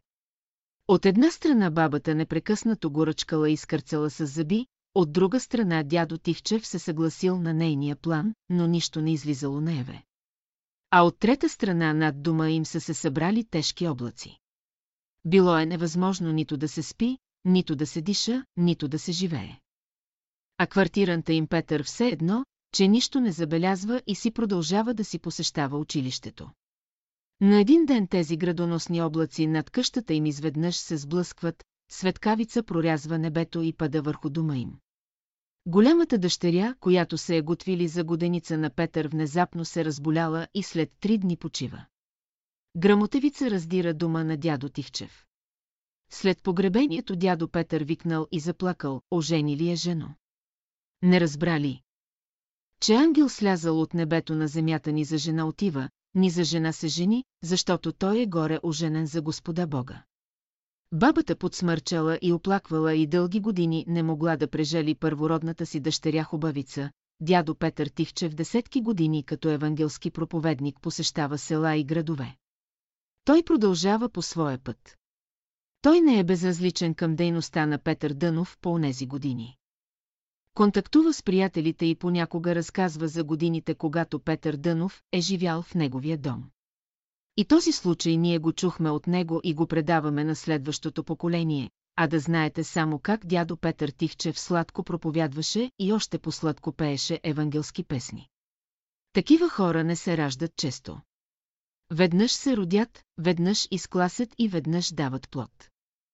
От 1905 година до 1926 година учителят живееше на Ул Опалченска, 66 в дома на Гумнерови. Къщата на Петко Гумнеров беше половин близнак, а другата половина беше на баба Парашкева, майката на Георги Димитров. Той живееше при майка си, в едно съседство с учителя и под един покрив с него. Покривът на къщата е един и таванът е общ. Когато стана една блокада от полицията в квартала срещу комунистите и започнаха да претърсват къща след къща. Сестрата на Георги Димитров, Елена, преминава през общия таван, спуска се през таванския отвор към половината на къщата, където учителят живееше и поисква закрила от него, за да я спаси. Ако бяха я хванали, грозеше я смърт. А в най-добрия случай щеше да се отърве с доживотен затвор. Това бяха претърсвания и излавяне на комунисти във връзка с атентата на Света неделя през 1925 година, когато загинаха стотици хора в църквата. Ако бяха я хванали, милост нямаше да има. Учителят я изслушва, приема молбата и кратко и нарежда на една наша сестра Василка да я изведе като наша сестра преоблечена в бяло. Мята и кратко отгоре дреха като на наша сестра, така както ходеха по онова време с бели забратки, с бели рокли, хващат се под ръка двете и излизат. Нашите хора изобщо не ги спираха. Излизат през портата, минават през кордона. А полицията претърсва вече дума на баба Парашкева. Така сестрата на Георги Димитров беше извлечена от Василка, от блокадата на полицията и заведена в техните среди. Те си имаха тайни квартири. И което е най-важното, архивът на Комунистическата партия се пазеше от същата тази Василка, която имаше плетачна машина и плетеше полувери, чорапи, рокли, долу в приземната стая. Василка живееше у Гумнерови и помагаше в семейството. За да се посрещат и изпращат толкова много гости, които идваха при учителя. Там, в плетачната машина, около нея долу беше направила едно скривалище и там пазеше архива на комунистите и после тя им го предаде. Учителят знаеше това, но мълчеше. Комунистите в нашите среди никога не са загубили нищо, било човек, било материали. Но въпреки това тази сестра на Георги Димитров не беше разположена към братството. По-късно тя взе голям държавен пост, обаче към братството имаше отрицателно отношение. Георги Димитров беше потолерантен, покултурен, имаше отношение и обхода. Знаеше как стоят нещата и ги ценеше. Братството към него лично няма никакви забележки. След като дойде на власт, той бе коректен към нас, лично спираше другите комунисти, които бяха надъхани от други среди срещу братството. Но това не им попречи да ни подгонят след това като техни най-големи врагове. Направиха големи поразии и си създадоха карма с школата на учителя. И направиха съдба с небето. Петко Гумнеров беше един от първите ученици на учителя. Беше гърбав, нисък на ръст, но интелигентен, буден и добър брат. Той беше чиновник в съда. Беше бързописец. По време на съдебните процеси записваше. Не знаеше стенография, но тогава имаше бързопис. Умееше да съкръщава думи, да ги вписва и след това да ги разчита. Записваше почти всичко с тази негова метода, долавяше и не изпускаше човешкия говор. Естествено, каквото говореше учителя, Петко записваше. И други братя, които можеха бърже и хубаво да следят говора на учителя и те записваха. След това, като се съберат, проверяват кой каквото е записал, подреждат, комбинират и така беседата на учителя е възстановена. Това бе началният етап от записването на словото на учителя, след това дойде при учителя стенографа на Народното събрание Тодор Гълъбов. Той беше един отличен стенограф и записваше всичко. Беше издал и учебник по стенография. И каквото запишеше след той хубаво го редактираше. Знаеше какво значи автентично, нали стенографираше речите на народните представители в Народното събрание и не му бе позволено да променя нищо. Така той подготви първите три серии беседи на учителя. Учителят ги издаде и ги нарече «Сила и живот». Първите три серии са почти оригинално слово на учителя, трябва да кажем и за стенографите. Те се явиха точно на време, за да стенографират и запишат словото на учителя. За това се бе погрижило небето, по покана на българското правителство, за да се записват речите на депутатите бива поканен словенецът Антон Безеншек, род. 1854 година в село Буковие, Словения, а починал в 1915 година в град София.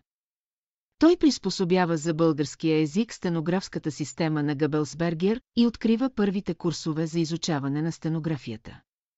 Ето защо днешната българска стенография се нарича система Габелсбергер-Безеншек.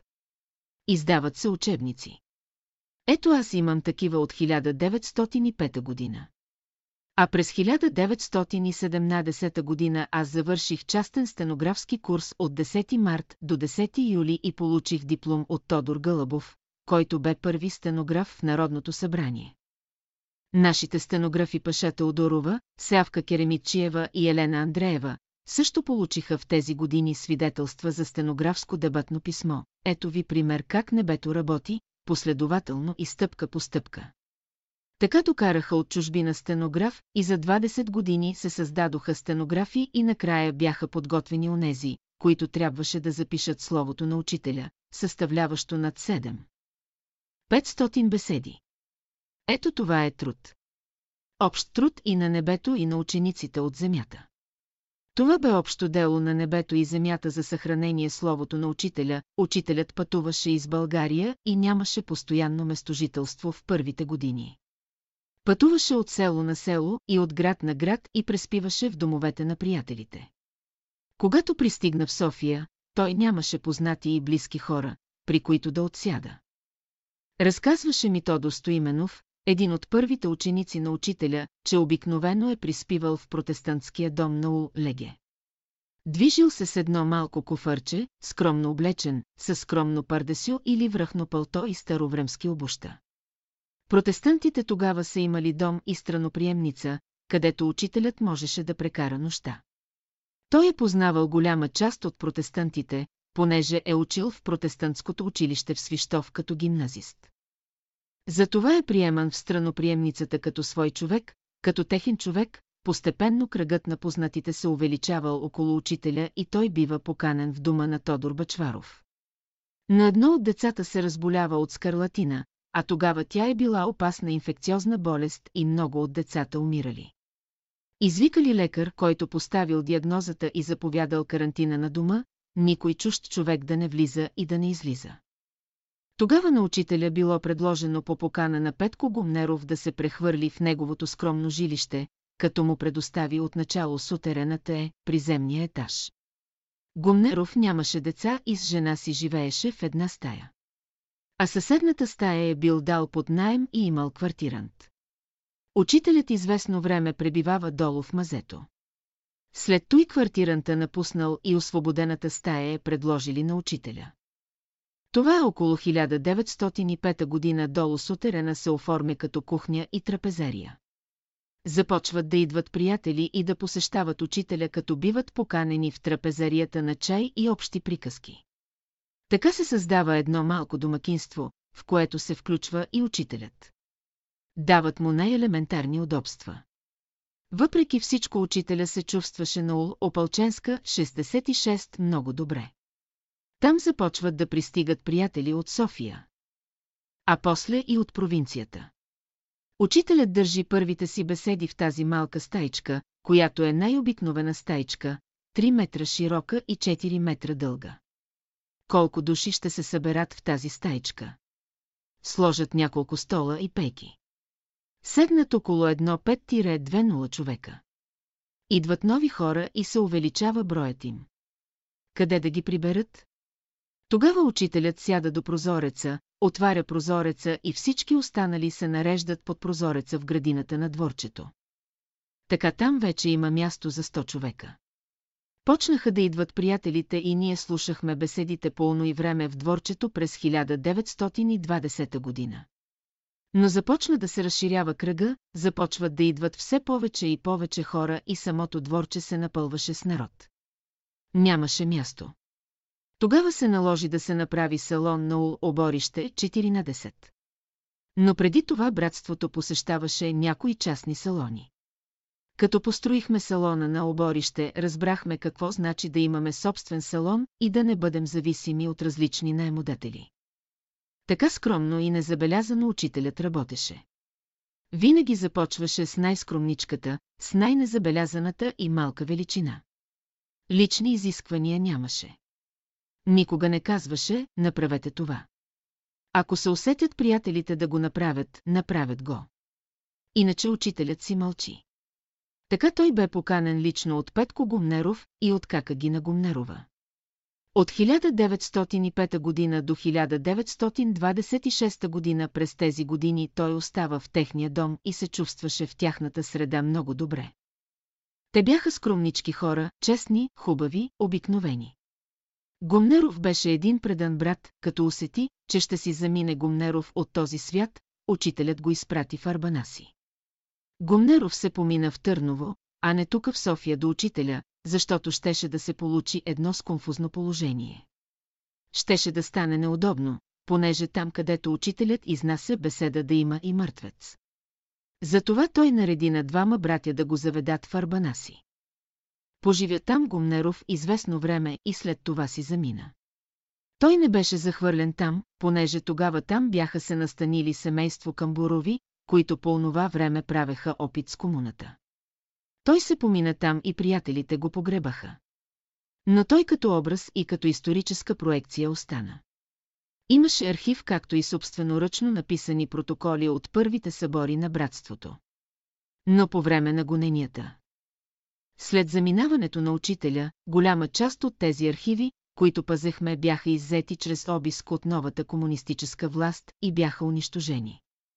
Изобщо властта и правителството на този народ както по времето на учителя, така и след заминаването му вече 30 години преследва учението на учителя. Прави обиски и каквото намери прибира и унищожава. Каква ли съдба ще има този народ, който излъчва такова правителство? Което както преди, така и сега винаги гони и преследва учението на учителя. Съдбата е ясна. Тя се определя от думът Господен. Думът на Чичо Петко Гумнеров беше отворен за всички. Той стана Божи дом. Тук учителят живееше, приемаше непрекъснато гости и държеше пред отворения прозорец своите беседи. Особено неделята бе много тържествена. Българите по онова време тъчеха неделята и селянина и гражданина не работеха в този ден. По селата ходеха на черква сутрин, а след обед правеха кръшни хора по мегданите. Гражданите в градовете сутрин посещаваха черквите, но не всички, пълнеха кафенетата, а вечерта всеки се запиляваше там, къде душа му искаше. За нашите приятели неделята също беше Божи ден. В двора на Чичо Петко бе пълно с народ. Един ден като вижда толкова много хора в градината, кой знае как се повдигат в него хубави чувства и развълнуван прегръща едно малко момиченце на 10 годинки и го целува. А Чичо Петко е женен, но няма деца. Но да целунеш чужди деца пред толкова народ не е разрешено по тогавашните порядки. Другите приятели виждат това и за тях това е голям грях и голям срам да целуне едно момиче. А той в градината пред всички прегръща го и го целува. Тогава тези неща не се допущаха. Моралът бе друг, много строг. Да се видят прегърнати млади по улиците и да вървят както това сега се прави и че дори се целуват. Тогава такова нещо бе изключено. Други бяха времената. След тази целувка започва една глъчка, кампания срещу него и общо недоволство, събират се възрастните приятели и осъждат Чичо Петко. А през това време учителят не е в София, а в Сливен и заедно с други приятели са опънали палатки на сините камъни, там до извора Кошбунар. Приятелите правят съд, окоряват го и го изключват от братството. Казват му, ти вече не си от братството. И го изключват от братството. Решават, че учителят не бива повече да живее в дома на Чичо Петко, защото е вече опозорен. Тогава един от богатите членове на току-що сформирания съд предлага хубава стая в хубавата си къща, богата къща с прислуга. Той е богат човек. Голям издател. Той ръководи военното издателство, където има фирма Лазар Котев и Гожгулов. Той има складове на литература на Ул Бенковски 19. Освен това той притежава единствения склад на всичките осовски книги на Ул Алабинска 3.7. В неговите складове се държат отпечатани беседи на учителя «Сила и живот». Изобщо преуспял и богат човек. Тогава той решава да финансира и да плати пътните на една делегация от трима човека, които трябва да отидат в Сливен при учителя и да съобщят решението на съда че Чичо Петко е изключен от братството и че учителят трябва да се прехвърли да живее в богатата къща на Лазар Котев. Така се създава тричленна комисия, вторият член на комисията е Тодор Бачваров. Той е общественик, Виден Теосов, издава библиотека «Духовен живот» и чрез нея издаде много окултна литература.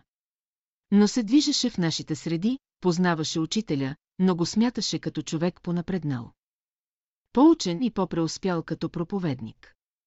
Третият член на комисията бе Иван Радославов, гимназиален учител по история, изключително надерена личност, историк с голям да слово.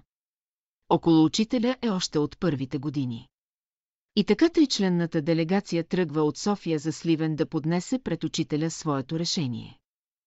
През лятото на 1920 година учителят беше заминал в град Сливен. С една малка група от 10 братя се качват на сливенските сини камъни при извора Кушбунар, опъват няколко палатки, направят няколко колиби от шума, обзавеждат се добре и прекарват две седмици сред природата.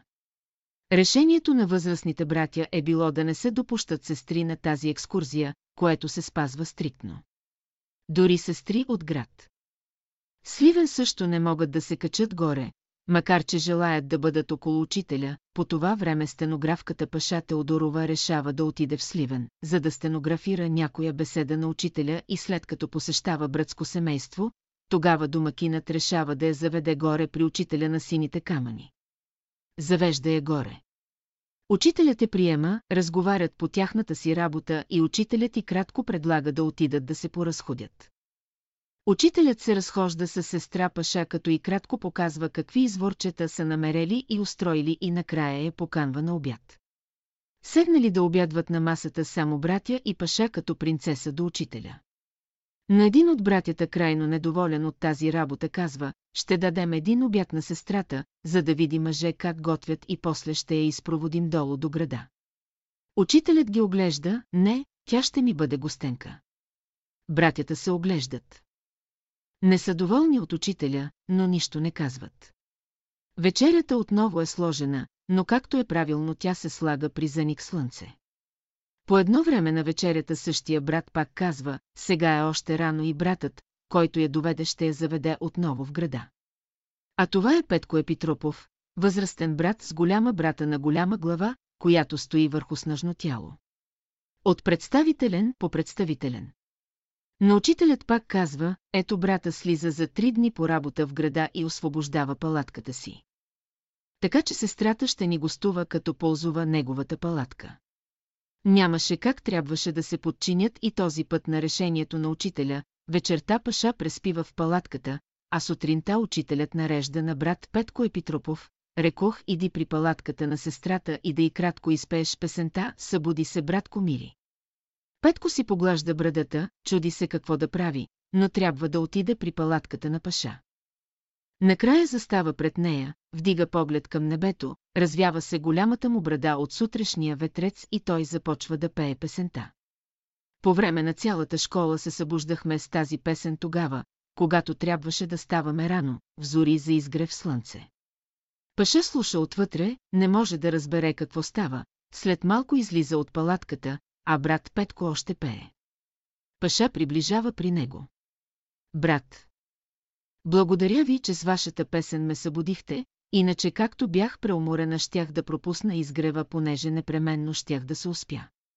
Петко я поглежда отгоре, е, сестра, стараем се, нали за това сме тука. Останалите братя наблюдават тази покъртителна сцена, всички са изтръпнали и не могат да се усмихнат, защото картината не е за усмивки, а за плач, сестра Паша сутринта полива на учителя да се измие. Той и кратко посочва на запад три облачета и казва, днес ще имаме гости, трима души от София, цяла делегация. След закуската Паша си взима с Богом и си тръгва, бърза за влака. Брат Шишманов е изпраща и съпровожда до гарата. На Пловдивската гара тя трябва да смени влака и чака да дойде влака за София. Ето влакът от София пристига и оттам слизат трима братя. Те се срещат и запитват Паша, ти откъде идваш? Идвам от сините камъни, където е учителят. А брат Иван Радославов, понеже са близки с нея, той кратко се доверява, отиваме при учителя на сините камъни, обаче тайно, никой да не знае. Паша се усмихва. Учителят вече знае за вашето идване. Тази сутрин ми каза, че идват трима братя делегация от София. Откъде знае, никой не му е писал и никой не знае за нашето заминаване. Да, учителят прочете това нещо на небето. Братята са поласкани. Вижте невидимият свят предупреждава за тяхното идване. Това дава кораж на братята и ги насърчава, пристигат братята на сините камъни, учителят ги посреща сдържано, сериозно и строго. Братята застават пред него и Иван Радославов започва да излага случая. Той говори вдъхновено, убедително на висок академичен стил с такова вдъхновение, че другите двама от делегацията слушат с зяпнали уста и само кимат с глава.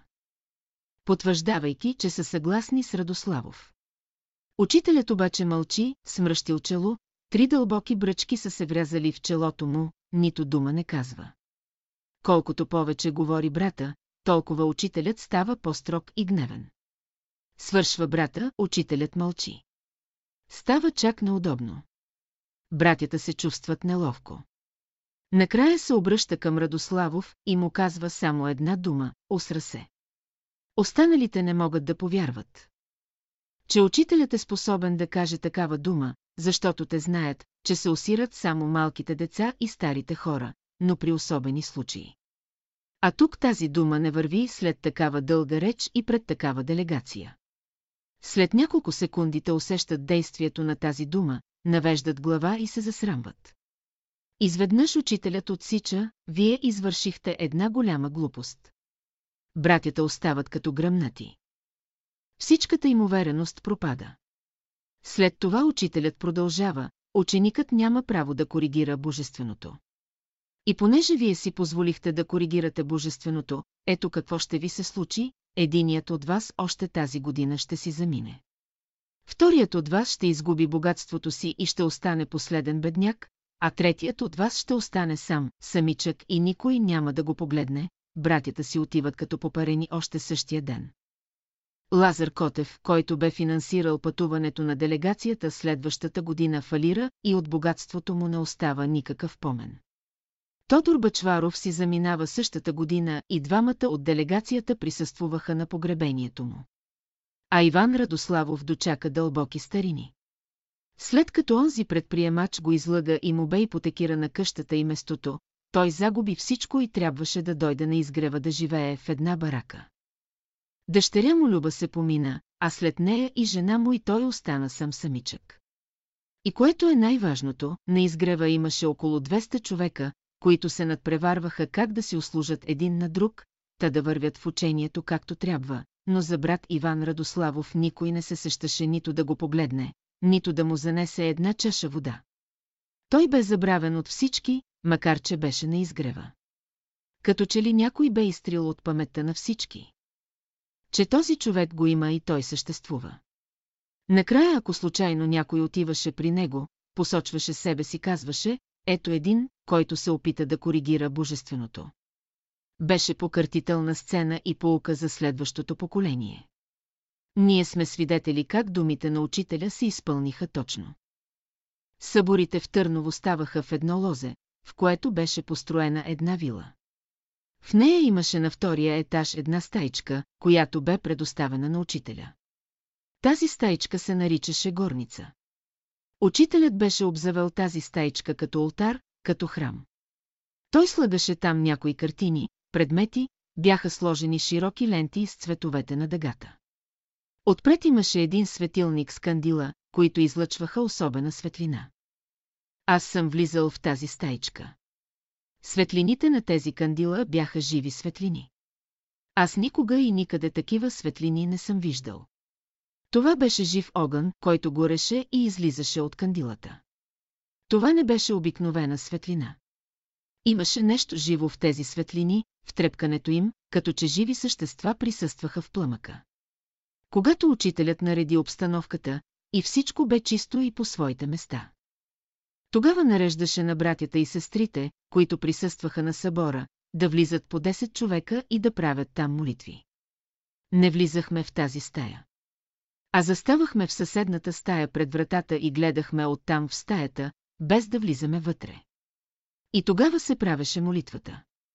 От съседната стая през вратата всеки поглежда вътре как е наредено. Така 10 човека правят обща молитва. И всеки сам си каже своето желание през годината, какво иска да постигне. Към какво се стреми и какво обича. Всеки един така в себе си, открие душата си като мълчалива изповед пред Бога. И така слизат групите от по 10 човека на двора. След това се качва друга група от 10 човека. А онези, които са се лезнали, се нареждат пред един фотограф, който ги заснема. Има към 20 такива запазени фотографски снимки. По такъв начин имаме запазени ликовете на братята и сестрите посетили първите събори в Търново. Много от тези лица са познати, а на други сме забравили имената. Жалко, че тогава никой не се сети да напише имената върху картичките. Но все пак това е материал за изследователите. Аз съм разправял често този случай. Един от възрастните братя Петко Гумнеров беше направил някаква погрешка. Голяма погрешка за онези години. Беше целунал едно момиче. Как бе станало и как го бе целунал? Това знаеха възрастните приятели, които строго го отсъдиха и отхвърлиха като че ли е вън от братството. Аз тогава бях младеж на 22 години, а те бяха възрастни братя. И тяхната представа за морала беше друга. Но за тази целувка след време се развиха драматични събития, които ще разкажа при друг повод, защото историята е дълга и поучителна за много хора, както и за цялото братство. И сега. На този събор присъства Петко Гумнеров. Но никой от групите не искаше да го приеме при себе си, защото Петко бе направил грях според тях. Той бе останал самичък. Беше греховен за всички. Така както бе огнетен от постъпката си, както бе измъчен от презрението на всички, той беше почти отчаян човек. Никой не го приемаше в групата, за да може да се качи горе в горницата и да се помоли заедно с тях. Негощат. Всички групи се изредиха в горницата да си направят молитвата. Тази задача бе приключена. Тогава Петко случайно минава покрай вилата, учителят излиза и му казва «Петко». Той се спира. Ела да излезем горе двама да се помолим. Братът остава като втрещен. Учителят го взема под ръка, излизат горе, направят си молитвата както трябва. Не бързат, защото групите са вече минали. Селезнали са долу и са се разположили около палатките. След известно време отгоре слиза един възроден Петко. Слиза усмихнат, просветнал, от очите му текат сълзи от радост. До него е учителят. Всички устремяват погледа си към тях. Петко целува ръка на учителя и си отива. Приятелите мълчат и наблюдават гледката. Каква ти гледка? Това е живо човешко възкресение. И от тогава Петко не го измъчваше той. Че приятелите го пренебрегваха. Те продължиха да го пренебрегват, понеже онази целувка стоеше пред тях като смъртен грях. Но след известно време заради тази целувка се развиха такива събития, след които нещата се промениха, защото развръзката на тези събития бяха драматични и поучителни за всички. А какви бяха те, ще ви ги разкажа друг път. Действително в тази горница имаше такова силно присъствие на Божествения дух и на славата Божия. Че не всеки можеше да издържи на това присъствие. Това беше живата скиния на Бялото братство. На една от стените беше сложена цветна пентаграма, а на върхи кратко вместо образа на Христа художникът бе нарисувал образа на учителя. В тази стая имаше чертежи, които учителят бе направил с цветни мастила, с цветни тушове. Тези чертежи се пазеха до сега в едни големи продълговати цилиндри. Както са запазени и заснетите образи на групите от по 10 човека, пребивавали на обща молитва в горницата на събора в Търново. Последният път учителят ни покани няколко братя. Бях аз, Борис Николов, Методий Константинов, Боян Боев, Галилей Величков. Ама Галилей не го покани учителят, но той се вмъкна на сила даже. Тогава учителят беше много строг и сериозен. Той ми покани и каза, тези и тези братя. Заведени на Ул, Опълченска, 66. Слезнахме с кола и аз усетих тогава, че той си взима с Богом със старото жилище. Тогава предложих на приятелите, нека да оставим учителят сам в стаята си. Той има някаква лична негова работа. Учителят кимна с глава, одобри моето предложение и ние излязохме от стаята и седнахме на пейката на двора. Учителят седя в стаята около два часа. Там какво е правил ние не знаем. След той ни повика. Беше отворил съндъка си. Имаше един голям съндък в стаята. Имаше книжа, предмети и други неща. Извади от съндъка си една котия и я подаде на методи, тези неща ще ги предадеш на Гръблашева.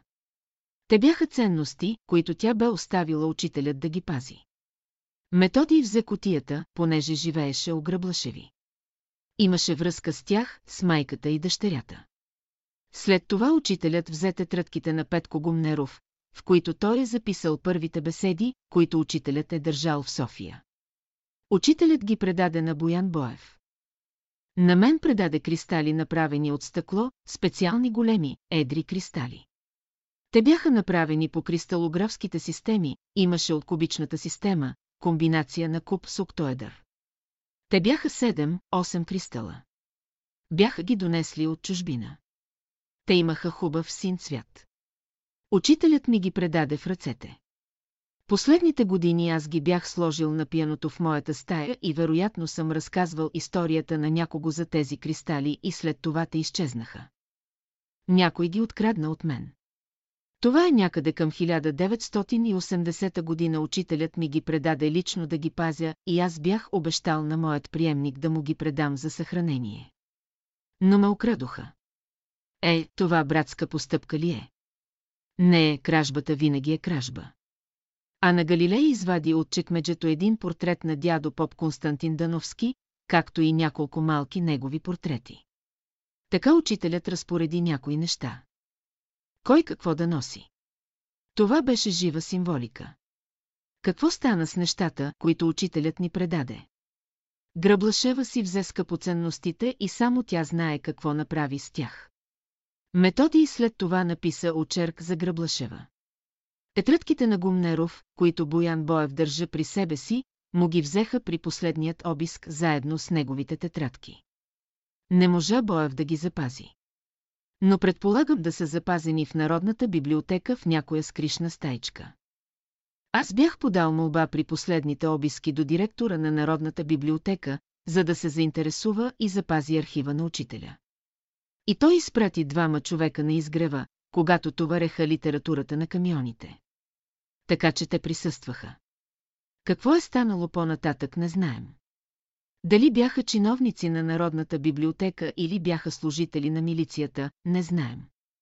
Какво са запазили ние също не знаем.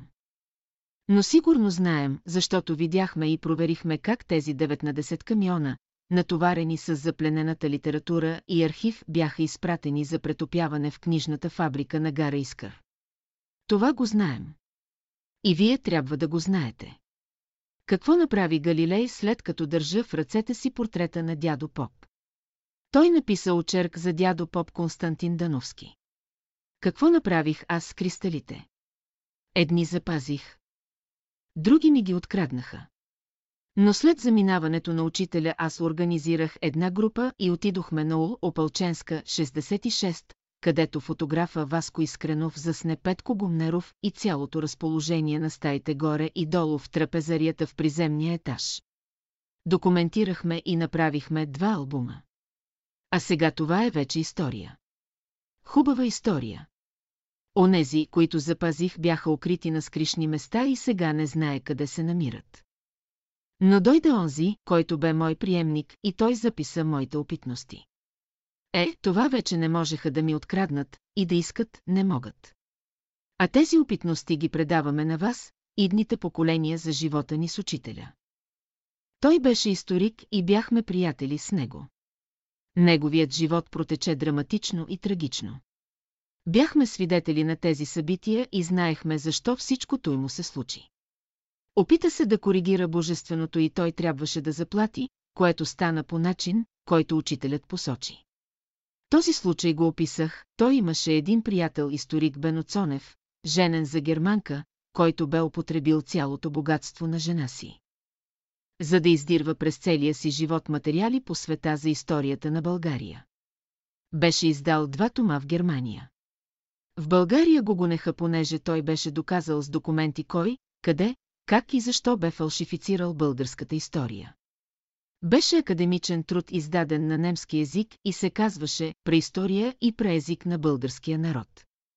Този академичен труд издаден в Германия в два тома тук у нас излезе в съкратено издание и бе посрещнат много остро от критиката. Цонев си имаше много неприятности. А Иван Радославов го защитаваше. Дори се яви в съда, за да го защити. Иван Радославов беше ученик на Ема Сарик и беше личен приятел на професор Михалчев, същия, който беше писал против учителя. Тате двамата на млади години сядат в една бирария, Батенберг, до черквата света. Георги в центъра изяждат едно печено агне на фурна самички, като изпиват няколко хълби бира. След като го бяха изиграли и след като бе разрушен и разпродаден братския салон на оборище 4 на 10, който братството построи, той се пренесе на изгрева в една барака, като остана непрекъснато в недоимък. В една турба държеше около 150 полици. Значи беше длъжник на 150 човека. Завърши живота си в беднота, забравен от всички, така както каза учителят, веднъж той се намира в голямо отчаяние и отишъл в Борисовата градина и се усамотил. Учителят отишъл, седнал до него и започнал да му разказва последователно всички негови нещастни случаи от детската му възраст до момента. Радославов се очудил и запитал, откъде знаете това. Учителят отговорил, аз ти ги създадох. А защо? За да не се отклониш от пътя си, за да се уякчиш в твърдост и да си изпълниш задачата, за която си дошъл на земята, той беше учител по история в гимназията. Предлагали са му професорска катедра, но той отказал. В първите години на школата, когато гоненията срещу братството бяха най-големи, той написа и издаде една книга «Где е истината» с псевдоним Джовани Веротиеро. Няма похубава защита на учението от тази книга, която е написана на висок академичен стил, издадена през 1922 година. Той издаде още няколко книжки и статии в защита на учението като «Не съдете» през 1917 година. Но въпреки това не му се вмениха в правда и когато наруши божествения закон, той трябваше да плати и заплати така, както каза учителят. А ние бяхме свидетели, че това стана така. Замина си в мизерия, изоставен от всички. Никой не го посети, никой не се погрижи за него. Хайде де, кажете ми сега защо това се случи.